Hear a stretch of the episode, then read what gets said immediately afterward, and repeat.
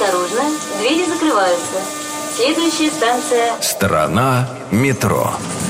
К 80-летию московского метрополитена. В конце 40-х годов полным ходом шло строительство кольцевой линии московского метрополитена. При этом также рассматривались варианты создания дополнительного малого кольца, которое прошло бы под московскими бульварами. И хотя позже от этих планов отказались, о них и сегодня напоминает надпись на литой золоченой решетке «Курская Большого кольца». Сторона метро. Что скрывается под землей? Полная версия по субботам с 6 вечера, а также в любое время на сайте Радио Маяк и в подкастах iTunes.